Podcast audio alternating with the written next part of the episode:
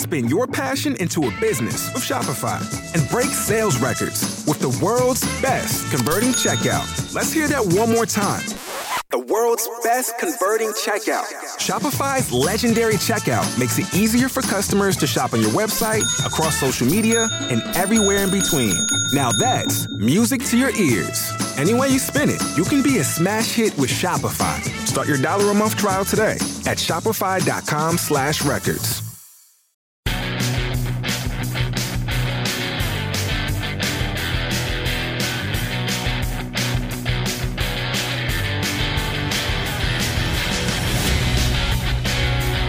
All right, guys, Greg Scheinman here, Midlife Male Podcast. I have Dr. Frank Lipman joining me today. He is a functional medicine doctor and a New York Times bestseller.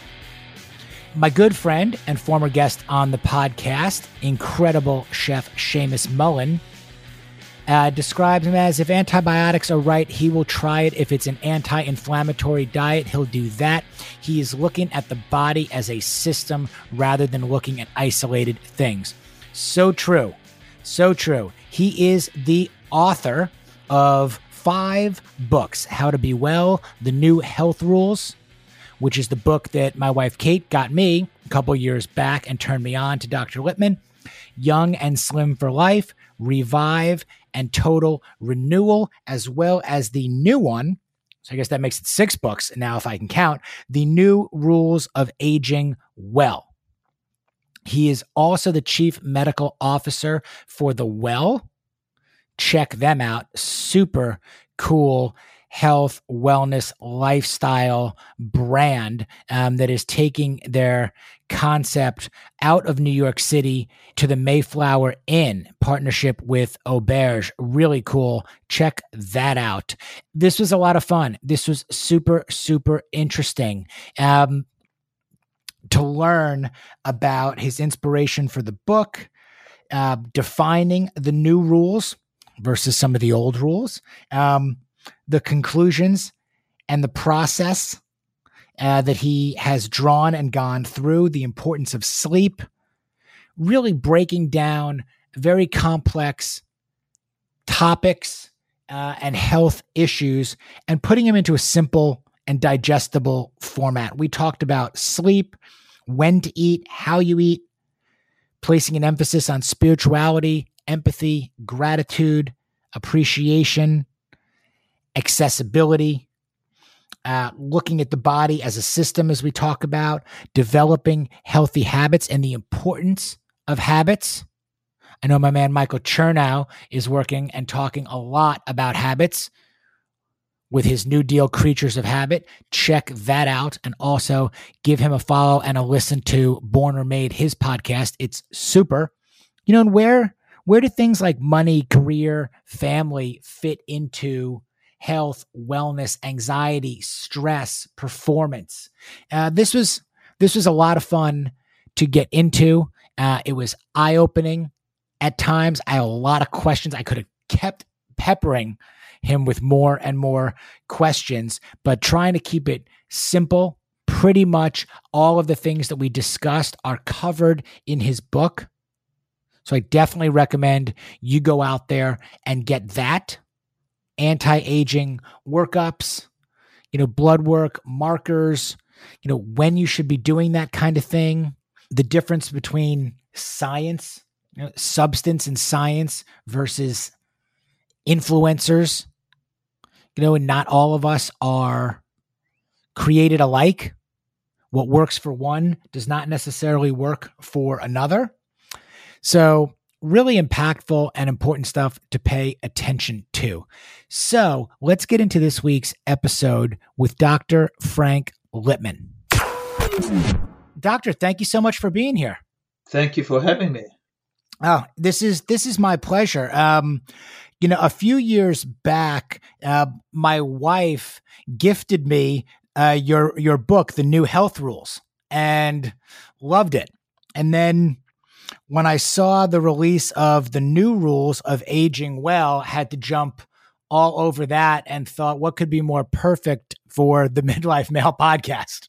Right. Yeah. The new, new rules of aging well is sort of the yeah, the aging update of the new health rules. Yes. Um, let me ask you first, because I, I, I always like to start with this. I mean, obviously you've you have the new rules. You're an author. You're a doctor. What is your personal kind of daily routine? The rules that you follow uh, day to day. Um, well, it starts. I wake up. I, I I'm a very early riser, and uh, I'll either get up straight away and go to my spot and meditate. If it's very early and I don't want to wake my wife up, I'll lie in bed and meditate. But I usually try and start my day off with a meditation. So that's usually what I do. Um, in the last couple of months, it's been sort of uh, up, uh, what uh, there has been some upheaval with all the politics, and I put on the TV, which I usually try not to do.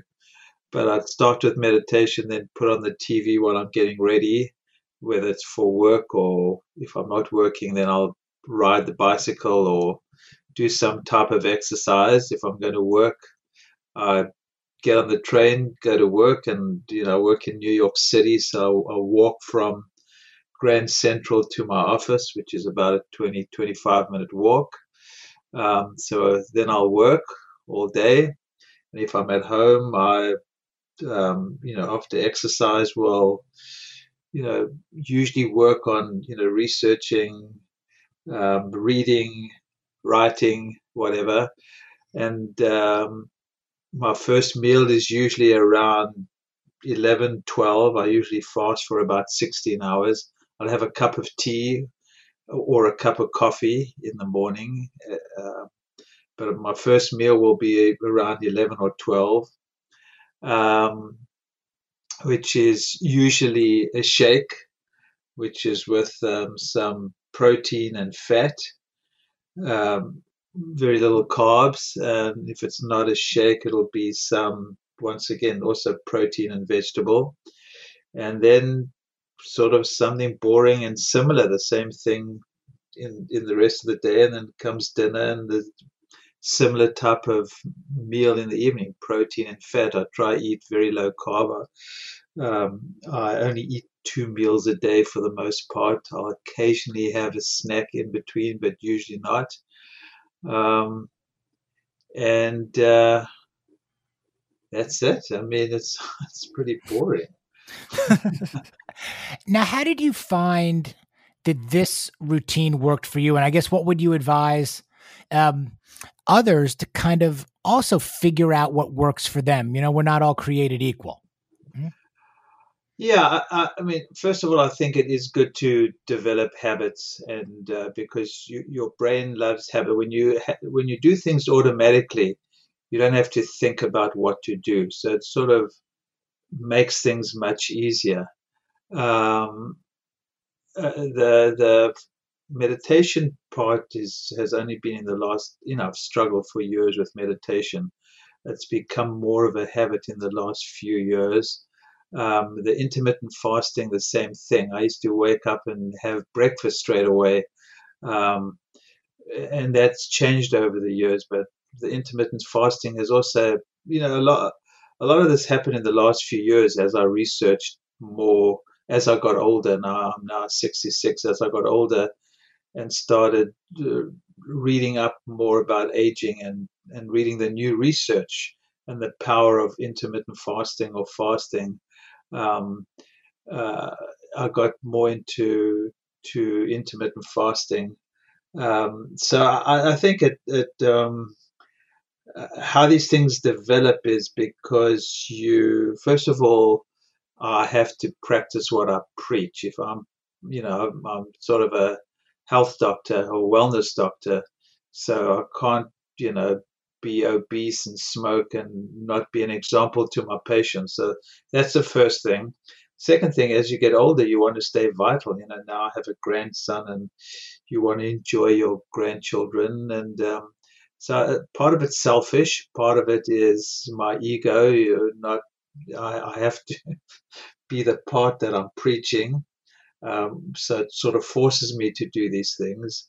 Um, and um, you know, part of it is uh, I'm just an uh, eternal student. I like learning and reading, and um, and then I'm a preacher. I like to sort of turn people on to what I see is helpful. So I suppose all of that combined.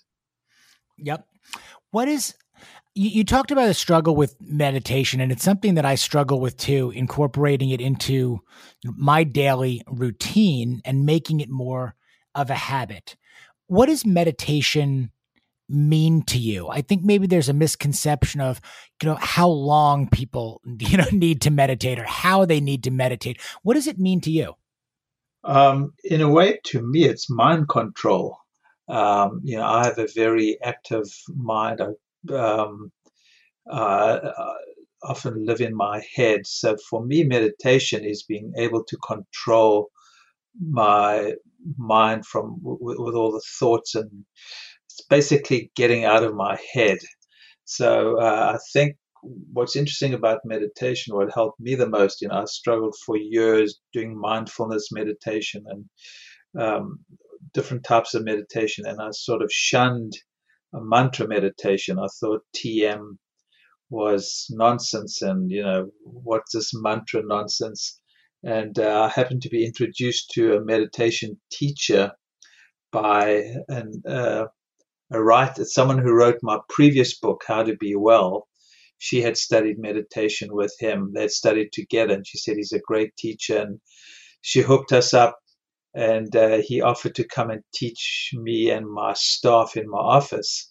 And it happened to be mantra, you know, Vedic meditation, which is sort of similar. Is TM is Vedic meditation. It's a mantra, and uh, I sort of went along, being polite. I wasn't, I didn't, wasn't that interested, but I went along. I, you know, being polite, and um, ended up finding it incredibly helpful because when you get given a mantra, it's sort of a focus um, where you can, you know, you just keep on saying this mantra over and over again, and it teaches you to when you when you when your mind drifts, you get back to the mantra. So it's sort of an easy way to learn meditation, and over time, you learn that um, if my mind is going crazy, like I'm in the middle of the night, I wake up and I'm wide awake. I just start, you know, chanting this mantra, and I'll fall asleep. So it's sort of to me, it's a way of taming the monkey mind.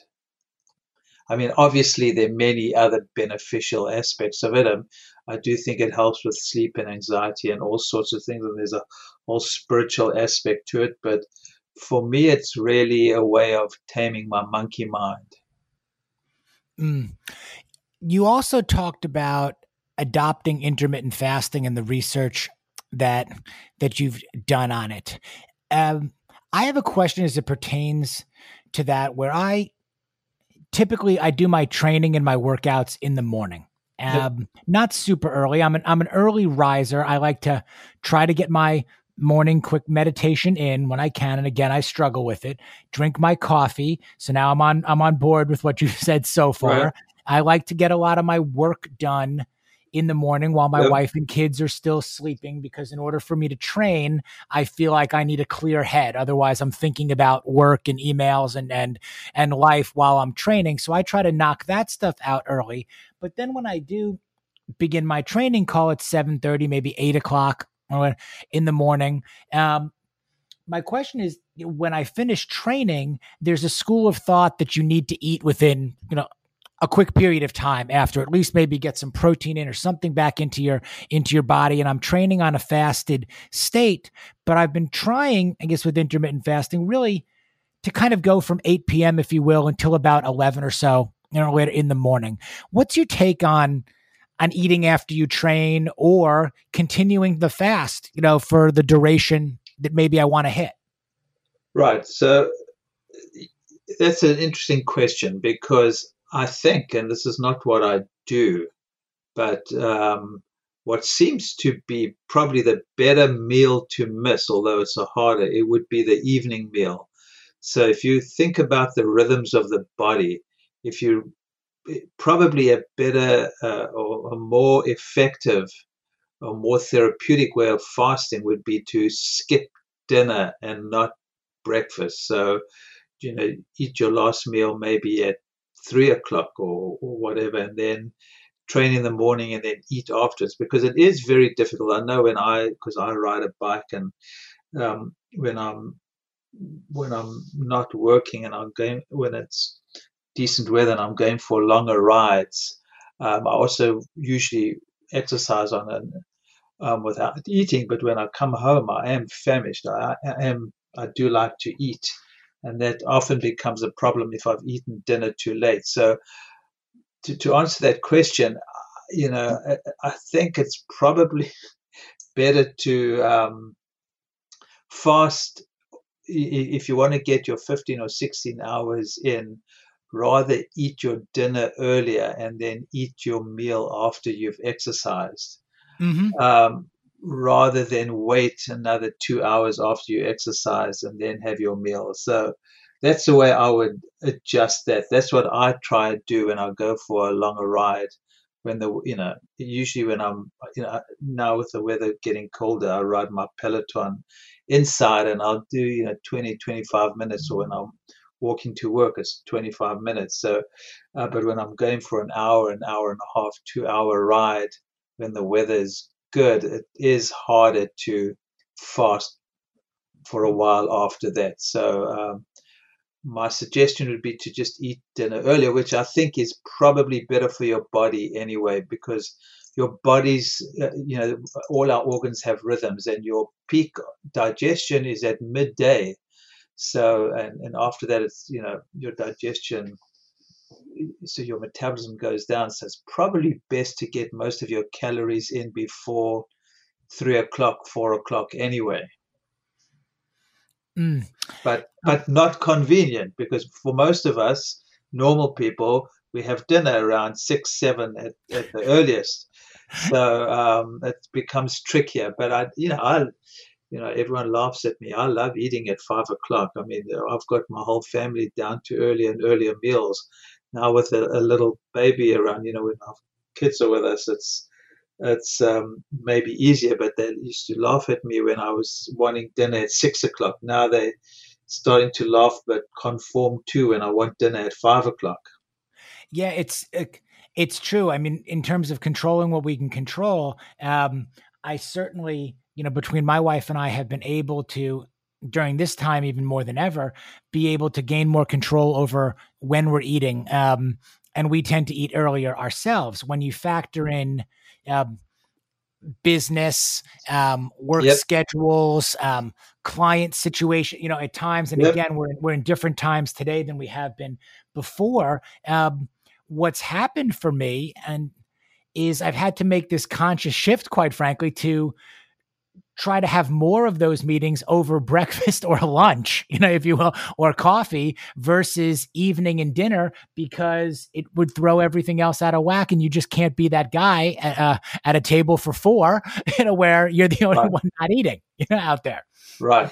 But I, I, I, do think, um, you, you, know, you bring up an interesting point, especially with COVID and, and a lot of us working from home and our habits and rituals sort of out of whack. And, and I do think, you know, having rituals and habits are important. And it's knocked a lot of people off that they can't go to the gym and they can't do the normal things that they used to do. And people are, you know, are, are, are suffering the consequences of that. So I'm always encouraging my patients to try find a new rhythm some new rituals, some new habits where you can actually get back into some type of rhythm. Mm-hmm. Absolutely. I do think that there's been, um, there is an opportunity from this situation, I think, to develop some healthier habits. I feel like even in our firm, the, that we've given, you know, our colleagues so many hours of their lives back, you know, per day when you remove commuting um, yep. I mean, everything from getting up and showering and getting dressed up to commuting, in some cases, over an hour each way a day, uh, dropping kids off at daycare or school, whatever it may be there. You know, we've handed back colleagues, I think in some cases, two to four hours a day. Yep. And I hope that and encourage people to to use those hours wisely and to be able to develop some other healthier habits and not be maybe as bound to the rigid system of breakfast at a certain time or an hour that you get for lunch at the same time every day to you can only eat dinner at a certain time because that's the only time you're arriving home. And yep. you think there's there's been some tremendous opportunity in all this. Yep, I agree 100%. Yeah. You talked about that uh, walk from Grand Central to your office and being and being in New York City. I'm a native New Yorker. I've now been in Texas, in Houston for 18 years now. How is the city for you? You know now. Um, well, actually, the city is interesting because um, it's much more. It's quite. I mean, I come into Grand Central, for instance. The train is probably I come from Westchester is probably a third or quarter full, which is nice. Grand Central's pretty empty.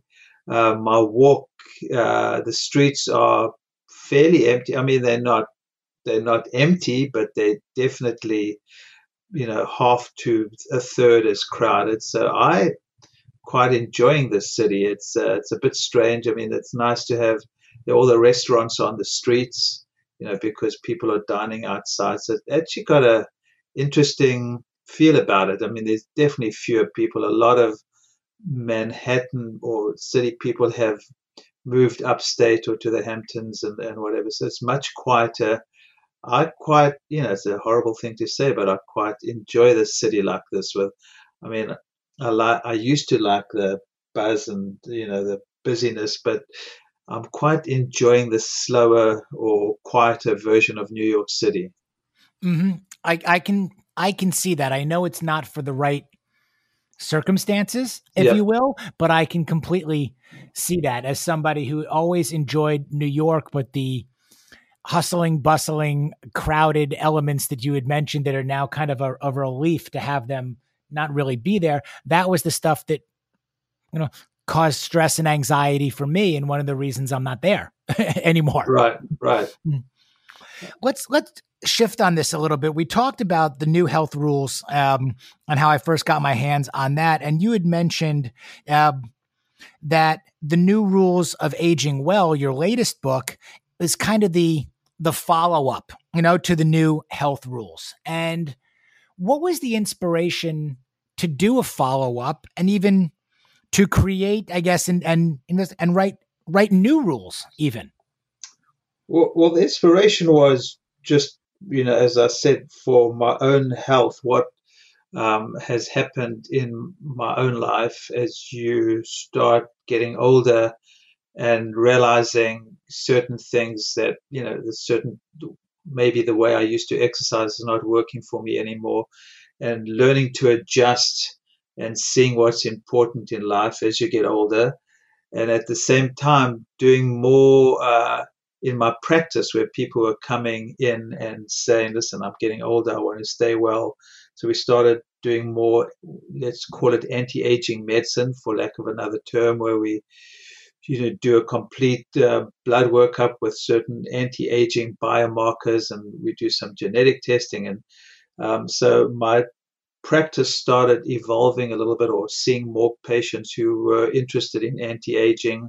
I was aging, um, and uh, the publisher had, you know, wanted me to do a, you know, because because the new health rules did so well, they wanted me to do a follow up. So I said, well, let's do a book on aging, and that's how it happened. So mm-hmm. once again, selfish, you know, when you, but well, you make an excellent point there too uh, about you know you use the term term selfish, but you know lately I keep I keep hearing and feeling more and more, and I think there's something to this that if you don't put yourself first, your well being, your self care, your self awareness, then it's really challenging to be to be any good for anybody else. Hmm? Yeah, and you yeah. mentioned the family and the grandkids and everything else. Um, so I don't, I don't yeah. know if I see it as as as yeah. selfish. There's some levity to, to the term and using it, but you know what I mean. My everything you've done to put yourself first has created a tremendous benefit. No, absolutely. No, I agree hundred percent. Yeah, it is. It's selfish on, on one level, but it, it makes me much more available to my family, to my patients, to myself. So yes, it, it is.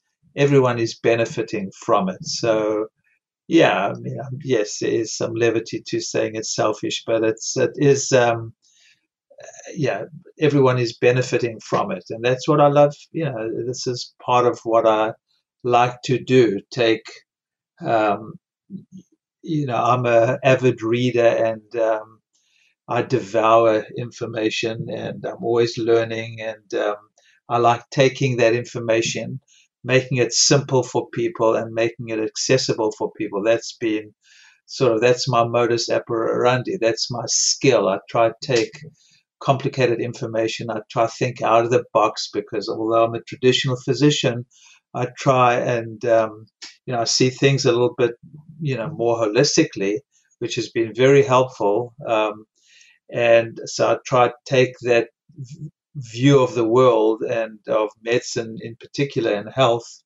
and try articulate it in a way that people can understand, make it simple and digestible for people. And so that's what I do in my practice, and that's what I do in my books. And so that's what I did with this with aging. Mm. You had talked about uh, an anti-aging, you know, workup in, in your practice and coming in and and right. and doing those.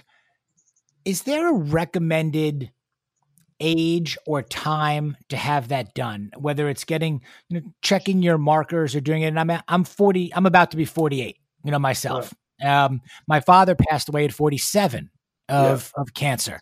We don't have a wonderful genetic history, you know, in my family. I try to take good care of myself because of that. Um, is there a timing or or I guess uh a pattern or playbook that you see or that you put out for your patients of here's when we do this, this, or this to start thinking about longevity, sustainability, anti aging? That's a great question because it used to be older. Now I do it. Um, I, I, probably do something similar for a lot of my patients. Um, so definitely 48 for sure. To me, once you, you know, the way I, I see this is in a way there's a cutoff it's not as simple as this, but by the time you turn 40, you're changing from wanting to grow and get strong and reproduce to sort of maintain and preserving. So I seek 40 really as a, in a way, as a cutoff, although not everyone's the same. But from 40 onwards, I think it's more about preserving and maintaining what you have and not building and growing and etc. So definitely from 40 onwards. But even you know, uh, uh, the, the, a lot of the patients I see who are younger usually are coming in with autoimmune problems or some chronic condition, and we are doing something similar. Um, maybe a, one or two of the markers I won't do for younger people, but I would um, do something very similar for someone over 40, and that would be you know taking a really good history, doing a very complete uh, blood workup where we're doing a lot of the inflammatory markers, we're doing a lot of the micronutrient levels, um, the hormones. Uh, and then, you know, what we're doing more and more lately is some genetic testing um, where we are, um, there, there's particular nutritional genetic tests where we can actually tell where people nutritional weakness or their where their weaknesses are and how we can bolster those with you know diet and but particularly supplements.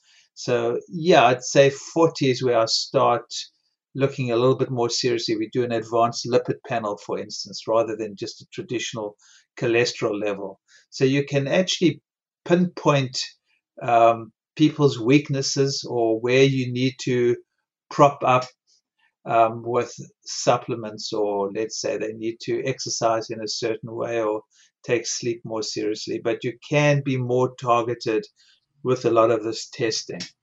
Mm-hmm.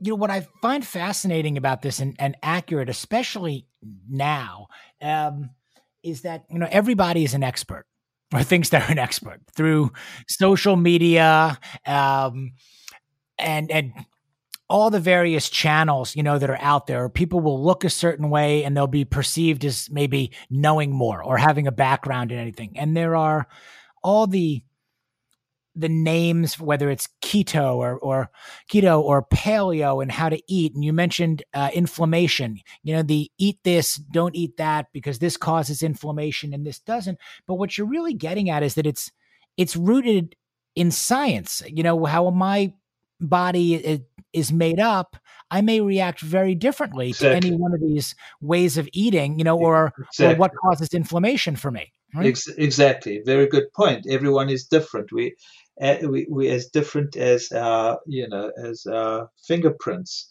You know, what helps one person won't help the next person and does violence or harms the third person. So I think that's very important. There is no one way for everyone. A keto diet works well for some person, some people, and you know does harm to other people. A vegan diet can be can be helpful short term anyway for some people, and I have some vegan patients who are pretty healthy and doing well. Not that many long term, but still it has worked for people. So, uh, but then for many people it's a problem. So yes, there's no one way of eating. Um, and also, everyone, you know, one of the big issues or, or big problems or, or, differentiators in people is our microbiome, which is this collection of bacteria in our gut, and that will determine how much, you know, what foods are, are work better for you, how much, um, what foods can trigger inflammation, um, if that microbiome is out of balance, for instance, it can lead to what we call a leaky gut, and that will trigger inflammation. So, with all this nonsense about certain foods are pro inflammatory and anti inflammatory, a lot more is actually determined by your microbiome and your gut, because that will, is the biggest source of inflammation. So, for a certain microbiome, a person with a certain microbiome, certain foods can be pro inflammatory, but there's someone else with a different microbiome, those same foods won't be pro-inflammatory. Even if, you know, even with blood glucose, you know, now which is interesting, we have continuous blood glucose monitors. We're finding that there's not certain foods can raise someone's blood glucose and the next person won't. So it's fascinating what's going on and what we can measure now and how we can help people actually do what's right for them. So is the best advice really to simply say, you know, you have to start with a medical professional, you know, someone again who is going to do the right testing on you, the right mar- to before you commit to anything else out there, whatever program it may be to eating a certain way or taking certain supplements and spending money on this or time and energy on that. If you're not starting with a professional and you're not understanding exactly who you are and what your your makeup is, um, you're really just throwing darts, right? Right, but unfortunately, a lot of professionals won't help you. So I would rather say start with your own lifestyle. Make sure that your sleep is, you know, work on your sleep. Um, see that you're exercising. Um, deal with your stress uh, when it comes to diet, sort of a generic starting point is try eat as close to nature as possible and as low sugar as possible. Those were all generic changes that will help um, most people. You can also, uh, on your own terms, start self monitoring. You can monitor your sleep you can get a Fitbit or or a ring to monitor your sleep. You can, if you really want to, depends on your personality. You can start monitoring your blood glucose with a continuous blood glucose monitor. But if you really want to take it to the next level, then you need a physician who's going to measure your nutrient levels, your hormone levels, some of these biomarkers, maybe test your microbiome, um, do some genetic tests. If you want to take it to the next level, I think you need to work with a practitioner who can help you get there. But I think the basics start with yourself, with these lifestyle changes of paying attention to sleep, how you deal with stress, how you exercise, you know, your basic diet. All of those will get you to, uh, you know, a, a, a much healthier level. And then if you want to fine tune it and take it to the next level, then I think you need to work with a practitioner who will incorporate a lot of this, you know, more sophisticated testing. Mm-hmm.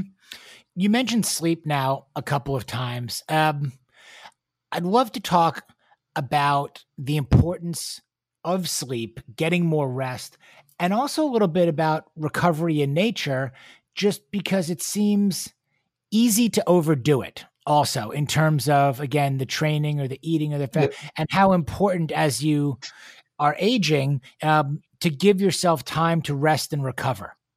Absolutely. I think sleep is, you know, everyone talks about diet and exercise and even stress, but sleep is is probably the most underrated lifestyle change that we can make. And you know, you, you we must remember we're spending almost a third of our life sleeping, and so many people struggle with sleep.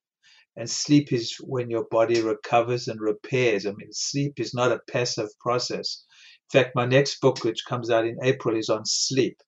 Um, I've become a bit obsessed with sleep because as we get older, we tend to sleep less, or we think that we don't need to sleep as much, which is nonsense. We just have a harder time sleeping as well when we were younger, but it's just as important, if not more important. So sleep is, is a pretty active process and, and don't take it for granted. And you know, here's a perfect example. You know, we have something called the glymphatic system in the brain, which helps clear toxins or proteins that have built up during the day from our brain. So during the day, you're active and you're thinking um, and you're working, and your your brain is using a lot of these nutrients and proteins and breaking them down. And these byproducts of what your brain uses during the day needs to be cleaned out. And we have a glymphatic system which actually does that. The problem is the glymphatic system only works when you sleep. So if you're not sleeping, you're not cleaning out that mess. You know, the, so the metaphor I always use is if you have a party and the next morning there's a big mess in your dining room, and if you don't clean it up and you have a party the next night and you, the mess gets bigger and bigger and so on and so on. And so if you're not cleaning out that mess every day, or, or actually the mess is being cleaned out at night in your brain, that that mess is going to build up. And you know we know uh, a lack of sleep, or poor sleep, is one of the factors involved with Alzheimer's. So you know, and we know if you don't sleep well for a few nights, your your cognitive ability is not as good. So over time, that builds up. So yes, sleep is critical to to health. For those of us who struggle with not only getting enough sleep, but I think in reality, even for me, knowing that I, I need to get more sleep and genuinely wanting to get more sleep and even having the time to get more sleep. Um, but still struggle with actually falling asleep. What's your advice or tips, you know, on that? Because you know, you right. talked about meditation in terms of kind of being able to relax your your your brain. You know, that's I mean, for me, one of the things is you get into bed early and you're ready to go to sleep you're trying to go to sleep a lot of active thoughts very challenging to go to get back into uh, a routine of being able to peacefully get the kind of sleep i even want to get Right. So sleep is interesting because most of us think of the whole sleep process just starting five minutes before you get into bed.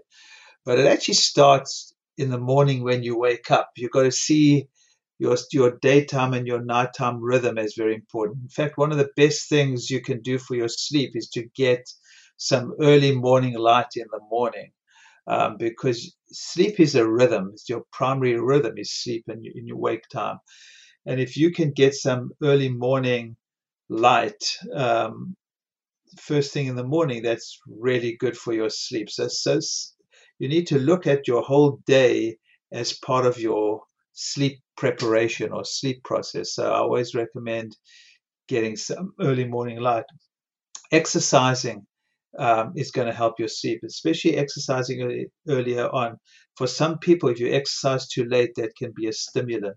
You need to look at what are you eating or drinking that could affect your sleep. Sometimes too much sugar, alcohol in particular, is probably one of the worst things you can do for your sleep.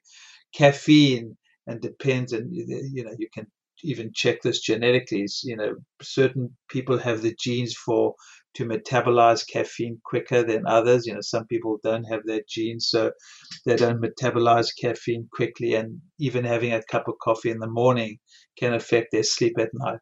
But most, probably most commonly or most important will be stress and, and um, just being overactive uh, during the day and not being able to quiet the mind. You know, you can't go at 100 miles an hour and expect to just slow down or stop and go to sleep. You need to prepare for sleep. So I, I usually, you know, tell people to get off their computers and the blue light, and uh, we should talk. We'll talk about light in a minute, and prepare for an hour or two and listen to some relaxing music. I'm a big Bob Marley reggae music fan because that slows you down. So listen to some relaxing music, dim the lights. Um, that can be helpful.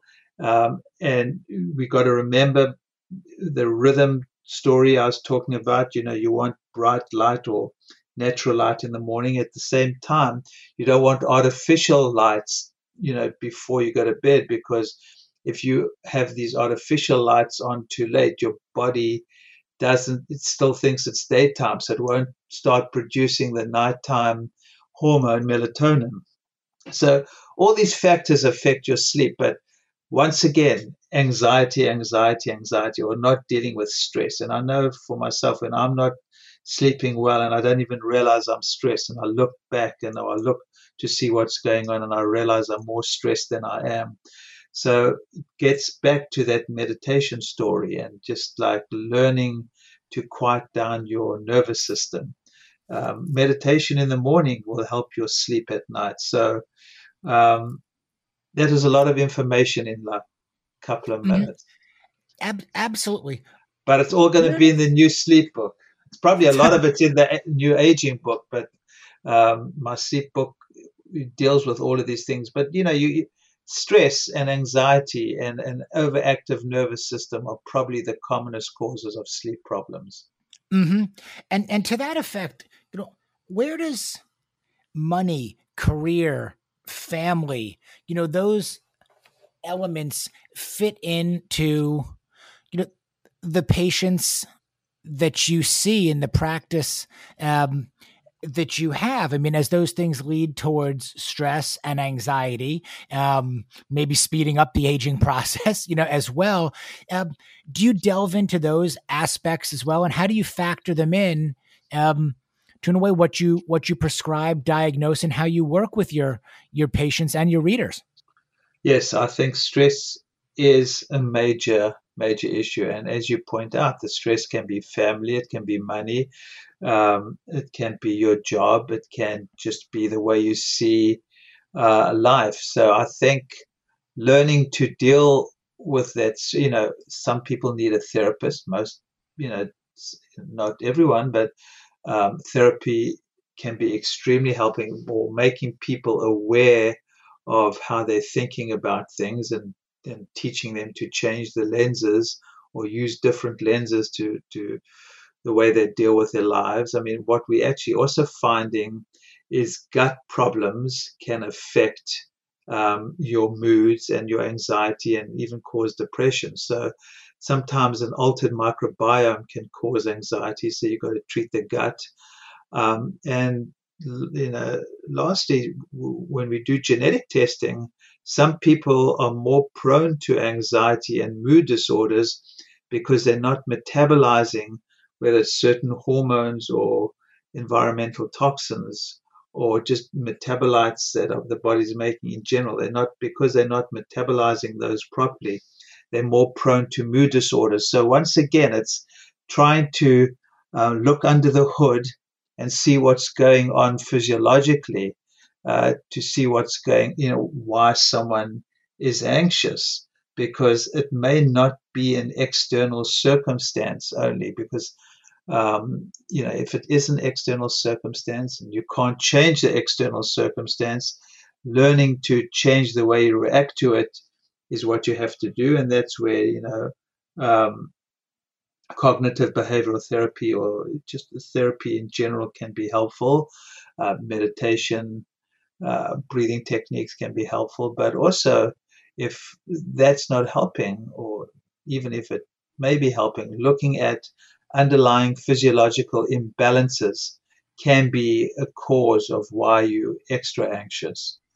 Mm-hmm. You've also spoken um, about spirituality, you know, an emphasis on spirituality, not necessarily um, referring to religion, um, right. But spirituality. How yeah. do you, what exactly do you, do you mean there and how, and how does spirituality play a part in right. this? So to me, spirituality um, is me. It's not necessarily having to go to um, a synagogue or a church or a mosque. You know, it's not uh, standard religion. To me, spirituality is about being kind, having gratitude, being able to forgive. Um, you know, there's an African term called Ubuntu, which means what makes us human is a humanity we show each other. So to me, that's what spirituality is being a good person, doing, not doing unto others what you wouldn't want to be done to yourself, um, caring for others, being aware of. Um, of not only other humans, but that we are part of nature, that um, we are microcosms of this macrocosm, uh, and you know, to respect not only other humans, but respect nature. To me, all of that is spirituality. Just a belief that we are just part of this bigger universe. And if you harm any aspect of that universe, you're harming yourself. So it's a belief in, call it a higher power or um, something greater than yourself. Uh, that that to me is what spirituality is. It doesn't mean you you have to um, be part of any dogma or any particular religion per se. Mm. But but you... being being part of a religion, and if that's how you get your spirituality, that's fine. I'm not. That's you know you don't. What I'm saying is you don't have to get it that way. Sure. No, I com- completely understand there, and I fall on that side, my wife and I always talk about being far more spiritual in nature than we are religious. Religious, yep. you know, um, and that I think it's kind of more of a growth mindset in terms of embracing anyone's aspects or definitions of spirituality and goodness. And you touched on a number of topics that whether empathy, you know, gratitude, um, you know, ex- acceptance, accessibility. Um, and those have just made you know embracing those have just made such a positive impact uh, i think just the way we wake up and the way we feel you know throughout throughout exactly. the day um, and they're become and they're much more at the forefront right now um, i read something just the other day and i wanted to to ask you about it um, i'm going to pull this up as i as i talk to you um, you were involved with the well yeah yes I'm chief the, medical officer. Yes. Chief medical officer of of the well, and I was just reading about what sounds like an amazing wellness destination. Um, this country retreat. Talk to me a little bit about your involvement with the well. Um, this new development that I also think you know, and just that we're going to start seeing a lot more of of this emphasis on these these wellness type retreats, um, ultimate places to de to de stress, uh, and and escape all the hustle and bustle and the grind. You know, there's there's a lot of pride people seem to put in the hustle and grind, and and I'm kind of on the other side. You know that if you think right. So the well um, was started by these three amazing young. You know, I'm old compared to anyone, but but so they had approached me a while ago with this concept and, and wanted me to be the medical director and help them build a medical team and oversee medical programming, um, which was in a way my dream for many years, but I never had the the know-how or energy to put something like they wanted to put together. Um, and I told them, "Wow, that's a big undertaking. You're crazy," but they went ahead and they did it which was pretty amazing. And they opened this incredible center in New York City with this beautiful space and restaurant. And um, at, then COVID came and we had to close down.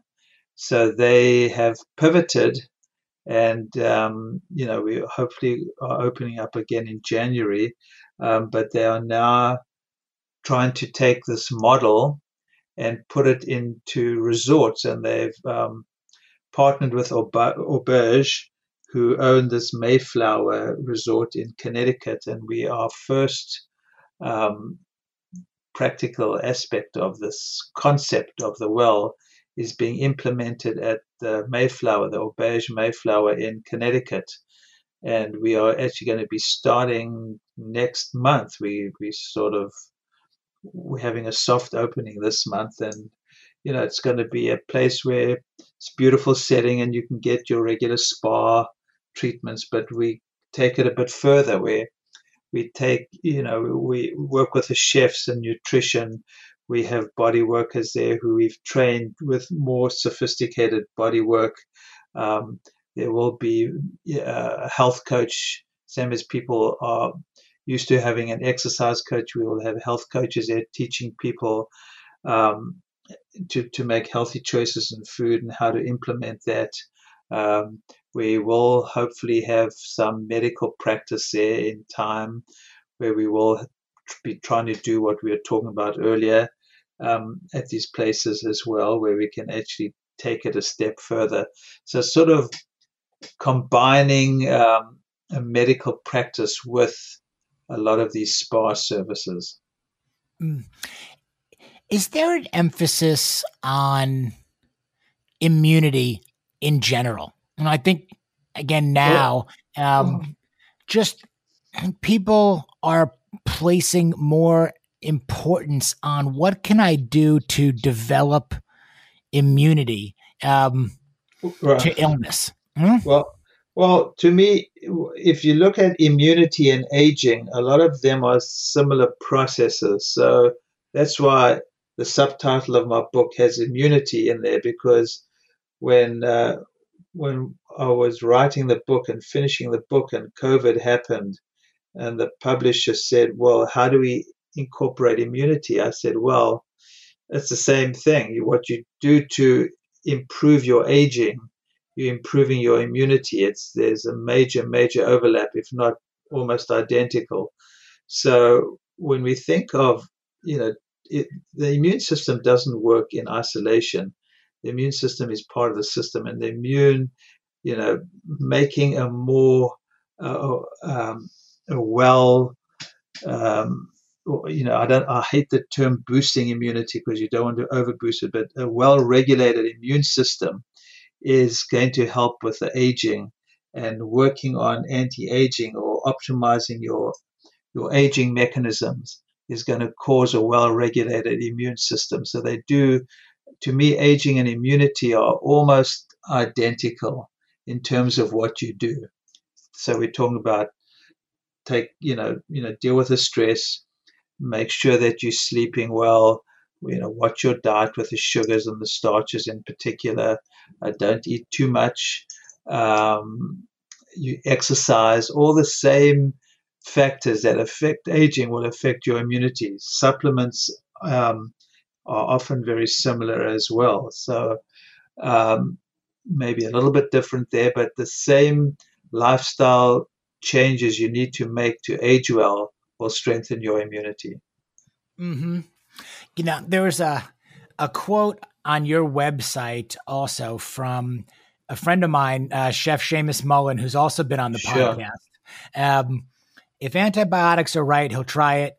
If it's an anti-inflammatory diet, he'll do that.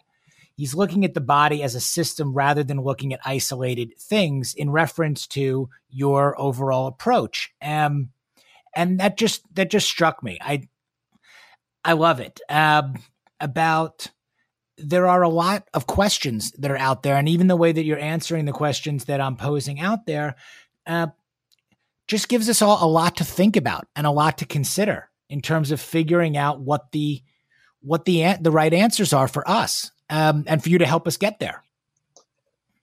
Right, and I think you know uh, I'm going to shameless plug of the book. A lot of it's in the book. I've made it very simple for people. Uh, but ultimately, it's cleaning up your lifestyle. Your li- lifestyle choices make a huge difference to your immune system and how well you age. And it's never too late. You know, a lot of people think, oh, I'm 60, I'm 70, it's too late to make these changes. There's tons of research now showing that it's never too late to start exercising, to cleaning up your diet, to paying more attention to sleep. All these things help, and they help whether you're 30, 50, 70, or 90. It's fantastic stuff. So, develop healthy habits avoid the proverbial midlife crisis, if you will. It is never too late. Make the lifestyle changes and absolutely pick up the book, The New Rules of Aging Well. Um, also pick up the new health rules um, and definitely be on the lookout for the new book uh, in April on sleep, correct? Correct. Yeah. Better sleep, better you. Or, or better. something sleep better, better. I'm a, something like that. well, we will get on that too. Okay. Um, Dr. Lipman, thank you so much for joining me today on the Midlife Male podcast. This has been tremendous. I really appreciate your time. Hang on for one moment as I wrap this up, make sure everything uploads. Um, sure. Get there because I don't want to lose a second of uh, of the gems that you have dropped on on the program today. Where can people find you also? just uh, at drfranklipman.com, Dr. Frank Lipman, um, D-R-F-R-A-N-K-L-I-P-M-A-N.com. I have a website. I have a free newsletter with tons of great information that goes out every week. I'm also on Twitter and Instagram. Not much Instagram, but I'm yeah, you, it's, all on the website. I think if you want to find me on any of these things, but just go to the website and Oh. And you do. Everybody needs to go find them. Not hard to find. Check it out. Subscribe. I'll also be posting um, how to link up with Dr. Lipman on my newsletter and through the podcast and on Instagram as well. Thank you so much once again. Guys, if you like what you hear, keep spreading the word. Help the midlife male movement continue to grow. Um, shoot me an email at gshineman at gmail.com for recommendations on guests, questions you have, anything you need. Hit me up. Leave that five star rating and a nice review and keep us going. Thank you so much, Dr. Lipman. Until next week, guys. Thanks, Greg.